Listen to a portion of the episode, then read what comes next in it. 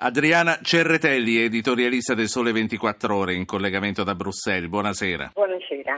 Sono finiti i tempi del premier andava, dei premier che andavano a Berlino a farsi dare i compiti da fare a casa. Oggi abbiamo un Presidente del Consiglio che si mette in rotta di collisione con la donna Time dell'anno. È un atteggiamento per impressionare anche noi che stiamo a casa qui in Italia o è l'inizio di una vera crisi Italia-Germania, Cerretelli? Io non credo che sia l'inizio di una vera crisi, d'altra parte Renzi stesso eh, ha tenuto a precisare che le, sue, che le, sue, erano domande e che non intendeva affatto attaccare la Merkel in particolare. Eh, per cui non credo che sia l'inizio di una crisi. Credo però che eh, diciamo, il parlar chiaro eh, vada benissimo purché poi eh, il governo eh, sia assolutamente, come dire, ineccepibile nel gestire la politica europea. Perché secondo me in Europa si può attaccare, anzi si deve attaccare perché c'è un'Europa squilibrata, ma bisogna farlo con estrema serietà e credibilità, cioè bisogna essere in qualche modo al di sopra di tutti i sospetti. Sì, una uh, delle questioni che sono state discusse, oltre a quelle dei flussi dei migranti e oltre a quelle che riguardano altri aspetti dell'Europa, è quella delle banche e sono le garanzie sui depositi bancari. Certo. Un nostro ascoltatore ci chiedeva prima se riusciremo ad, ad ottenere dei tempi rapidi perché ha paura che se no si corra verso un'incertezza assolutamente eh, poco foriera di cose buone.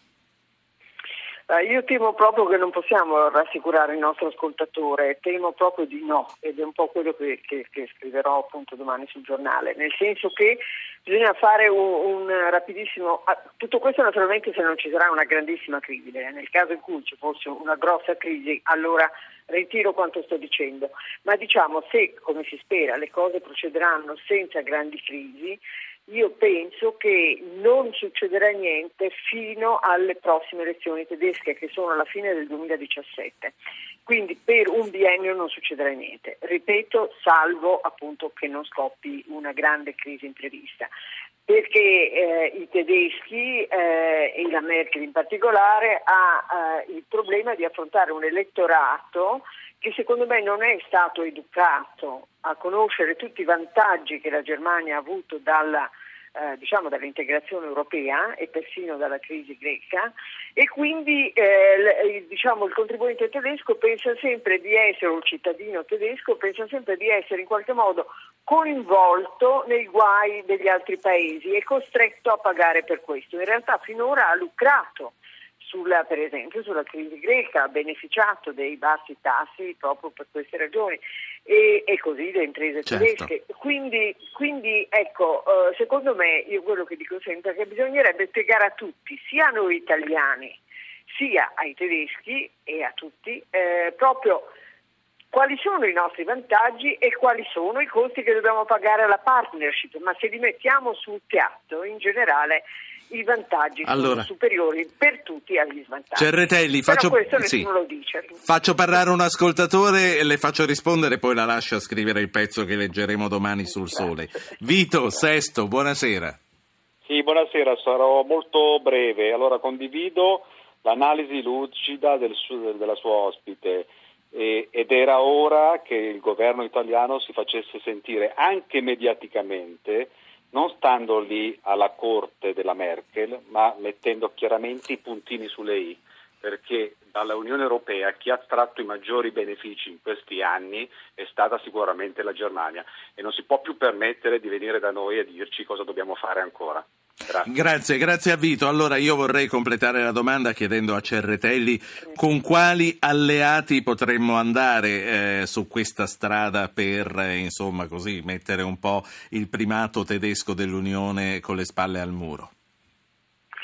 Ma innanzitutto vorrei rispondere all'ascoltatore. La Germania non ci impone, e, e, io sono una grossa critica dei tedeschi, però questo vorrei chiarirlo.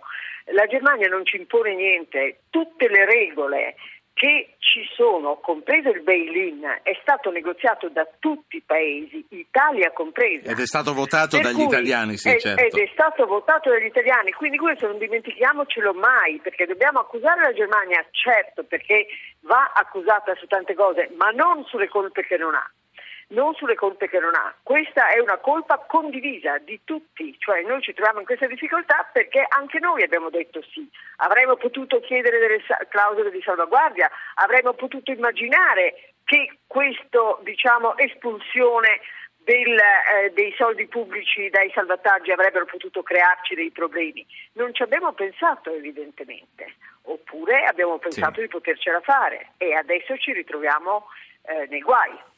Ultima cosa, con quali alleati possiamo andare, non dico alla guerra, ma comunque a, a questa battaglia? Eh, ma direi che sulla garanzia sui depositi siamo super ben attrezzati in termini di alleati perché quasi tutti i paesi europei sono d'accordo sulla, sul meccanismo europeo per garantire i depositi, ma non solo, la Commissione europea e la Banca Centrale eh, si battono per questo. Draghi, che era al vertice, ha ripetuto che eh, sarebbe un grosso rischio continuare a non avere questo terzo pilastro della, dell'unione bancaria. Purtroppo però, come dicevo, sì. se non succederà un patatrac, la Germania fin dopo le elezioni secondo non me si farà niente. Adriana Cerretelli, eh, Sole 24 ore. La leggiamo domani, grazie, grazie per essere grazie stata con noi a Zapping.